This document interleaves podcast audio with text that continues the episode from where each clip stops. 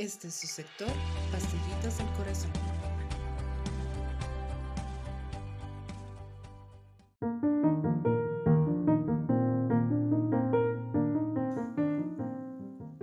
Hola, quiero compartirte un precioso salmo, el 23.1.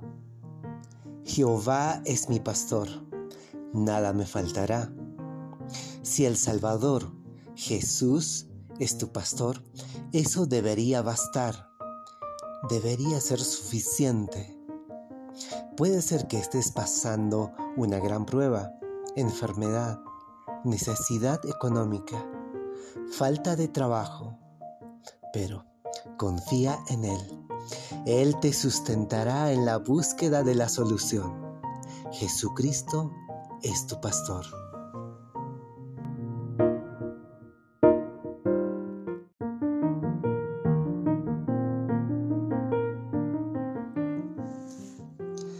¿Sabes para qué fuiste redimido? ¿O por qué eres cristiano? Hermano, tú tienes una misión en este mundo. Te dice Jesús, ve y haz discípulos, bautizándolos en el nombre del Padre y del Hijo y del Espíritu Santo, enseñándoles a obedecer todo lo que Jesús dijo en las Escrituras. Y Él te dice, que estará contigo siempre, hasta el fin del mundo. Nuestra misión como Iglesia del Nazareno es hacer discípulos semejantes a Cristo.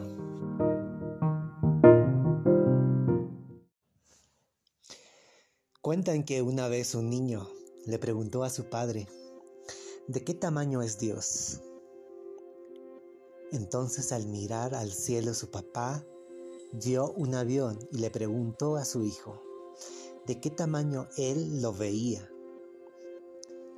El niño le contestó, ay papá, es muy pequeño, tanto que ni se alcanza a ver.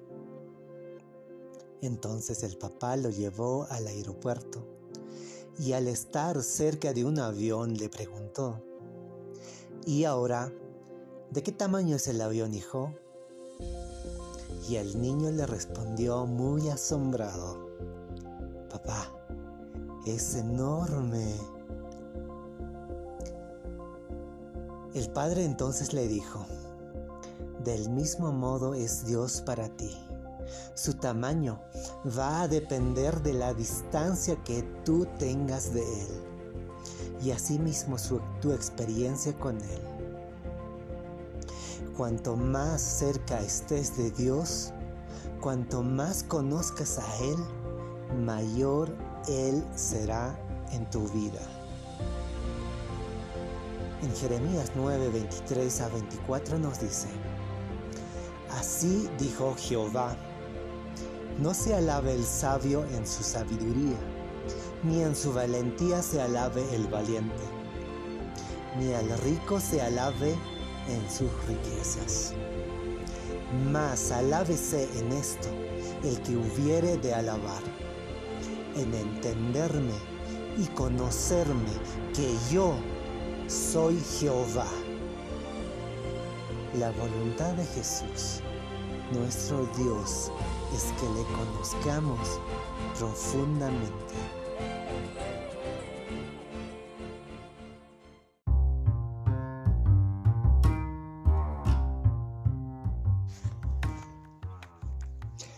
Toda la escritura es inspirada por Dios y es útil para enseñarnos lo que es verdad y para hacernos ver lo que está mal en nuestra vida. Nos corrige cuando estamos equivocados y nos enseña a hacer lo correcto. Dios la usa para preparar y capacitar a su pueblo para que haga toda buena obra. Según Timoteo 3, 16 a 17.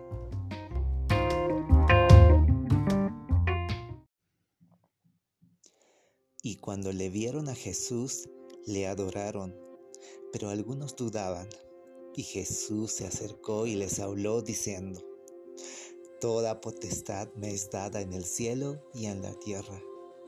Por tanto, id y haced discípulos a todas las naciones, bautizándolos en el nombre del Padre y del Hijo y del Espíritu Santo, enseñándoles que guarden todas las cosas que os he guardado.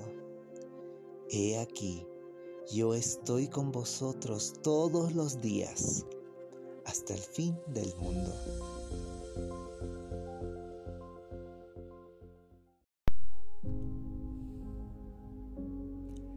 Hola, hoy quiero compartirte sobre tu misión en este mundo. ¿Sabes para qué fuiste redimido? ¿O por qué eres cristiano? Tú tienes una misión que tu Salvador Jesús te dejó y Él te dice, Toda potestad me es dada en el cielo y en la tierra. Por tanto, ve y haz discípulos, bautizándolos en el nombre del Padre y del Hijo y del Espíritu Santo, y enseñándoles a obedecer todo lo que yo, Jesús, dije en las escrituras. Querido hermano, Jesús, el Todopoderoso, estará contigo siempre hasta el fin del mundo. Ahora bien, tu misión como iglesia es hacer discípulos semejantes a Cristo.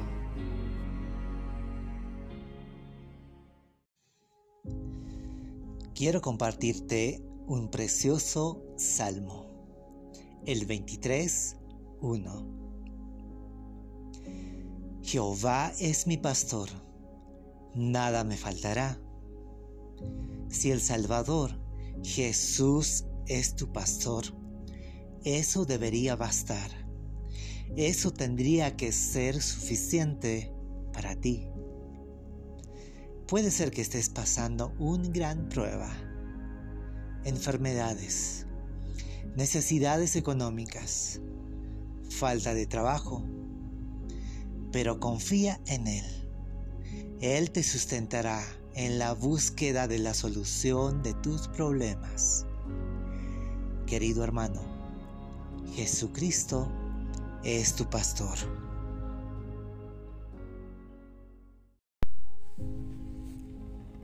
El verdadero amor es ser vulnerable. C.S. Lewis lo explica de la siguiente manera. Amar de cualquier manera es ser vulnerable. Basta con que amemos algo para que nuestro corazón, con seguridad, sea estrujado y posiblemente rota. Si uno quiere estar seguro de mantenerlo intacto, no debe dar su corazón a nadie, ni siquiera a un animal. Hay que rodearlo cuidadosamente de caprichos y de pequeños lujos. Evitar todo compromiso, guardarlo bajo llave, en el cofre o en el ataúd de nuestro propio egoísmo. Pero en ese cofre seguro, oscuro, inmóvil, sin aire, cambiará tu corazón. No se romperá más, se volverá irrompible, impenetrable, irredimible.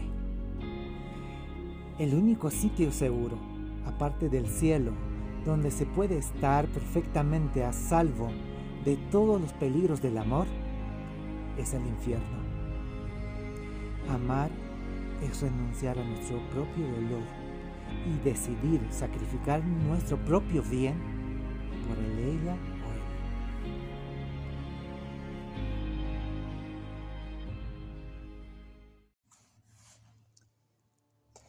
Tú, oh Dios mío, eres mi pastor. Contigo nada me falta. Me haces descansar en verdes pastos y para calmar mi sed, me llevas a tranquilas aguas. Me das nuevas fuerzas y me guías por el mejor camino, porque así eres tú. Puedo cruzar lugares peligrosos y no tener miedo de nada, porque tú eres mi pastor y siempre estás a mi lado. Me guías por el buen camino y me llenas de confianza. Aunque se enojen mis enemigos, tú ofreces un banquete y me llenas de felicidad. Me das un trato especial. Estoy completamente seguro de que tu bondad y tu amor me acompañarán mientras yo viva y de que para siempre viviré donde tú vives.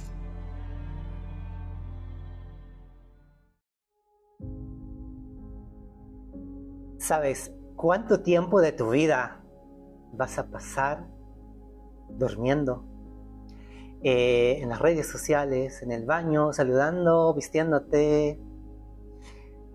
Mira, según un estudio que se hizo en Estados Unidos y Japón, eh, dice, ¿no? En que supongamos que tú y yo vamos a vivir desde los 70 hasta los 80 años.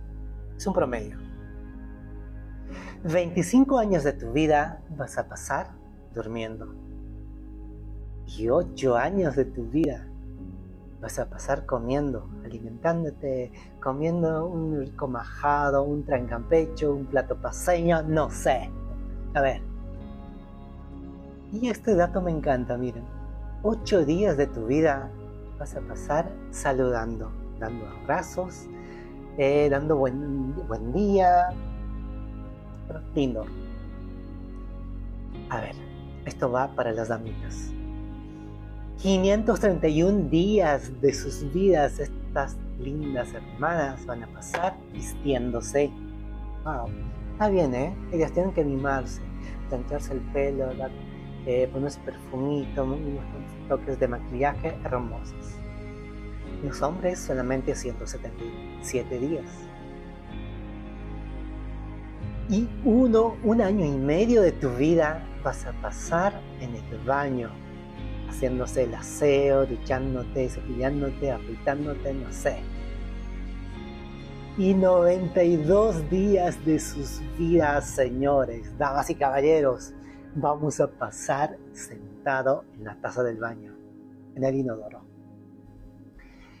Mira, este dato, el siguiente dato no aplica para los solteros. Wow. Bueno. 14 días, a ver, 14 días de toda su vida, las personas vamos a pasar besando. Y otro dato, en la internet, este dato es diario en las redes sociales, en TikTok, YouTube, Facebook, Instagram, las personas pasamos 6 horas y 43 minutos, es decir, casi 3, 7 horas diarios en la Internet. Ahora, la pregunta, ¿cuánto tiempo inviertes en las cosas de Dios? En las cosas que son trascendentales, que pasan esta vida, que trascienden, van mucho más allá. ¿Cuánto tiempo inviertes en leer la Biblia? Para así tener una fortaleza espiritual robusta, firme, constante. ¿Cuánto tiempo inviertes en orar? Ninguna. Después te preguntas, ¿por qué eres un cristiano inmaduro, carnal, aguachento? que no muestra los frutos del Espíritu Santo, que dice Galatas 5:22. Un cristiano, entre comillas, que no tiene dominio propio, un fosforito, un cristiano inmaduro. ¿Qué es lo que vas a hacer si no inviertes en las cosas de Dios? En vez de ser sal y luz, más bien somos las tinieblas. Ahora, Dios te dio la fuerza de voluntad. Tú decides cambiar o seguir en esa mediocridad. Subir, avanzar, crecer o seguir cristianos pobres, aguachentos, inmaduros. La decisión es tuya desde hoy. Ahora, sabiendo esto, ¿cuánto tiempo vas a invertir en las cosas de Dios? En leer su palabra, en la oración, en compartir su palabra hacia los demás. Querido hermano, tú decides, no Dios, eso no es tarea de Dios, sino tú, yo, tú, ya. Así que hermano, cambia, pero ya.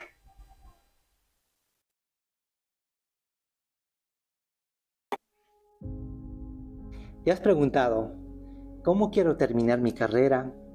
Es decir, cuando esté a punto de partir de esta vida o cuando esté a punto de estirar la pata, ¿qué vamos a decir?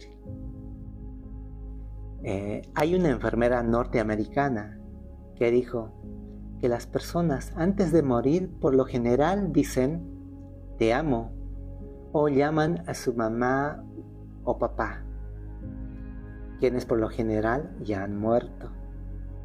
Pero también algunos famosos nos dejaron algunas frases impactantes. Juan Pablo II dijo, déjenme ir a la casa del Padre.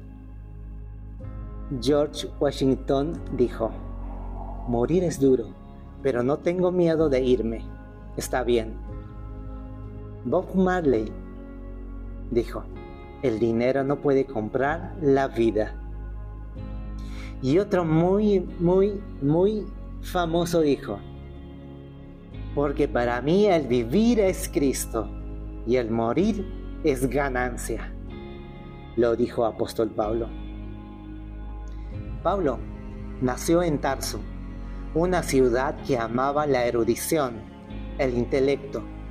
De hecho, en esa ciudad estaban las mejores escuelas filosóficas de su tiempo.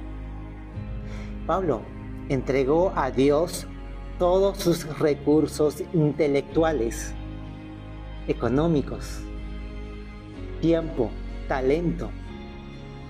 Pablo llevó el Evangelio de Cristo casi hacia toda Europa y Asia Menor. El apóstol cumplió con su llamado. Su llamado era anunciar el Evangelio a los incrédulos dar pan a los huérfanos, a las viudas, ayudar a los, a los pobres. Su propósito de vida era vivir para la gloria de Cristo. Por eso cuando estaba a punto de morir dijo, porque para mí el morir es ganancia. Pablo vivió para Cristo. Tú eres abogado, contador, profesor, educador, albañil, médico, peluquero, enfermera, estudiante, etcétera, etcétera. Tú debes vivir para la gloria de Dios con tu trabajo, con tu profesión, y así poder decir ganancia. Hermano, vive para Cristo. Vive. Bueno, hermanos, esto es Jóvenes en Acción de la Iglesia del Nazareno en Bolivia. Así que síguenos en las redes. Búscanos. Chao.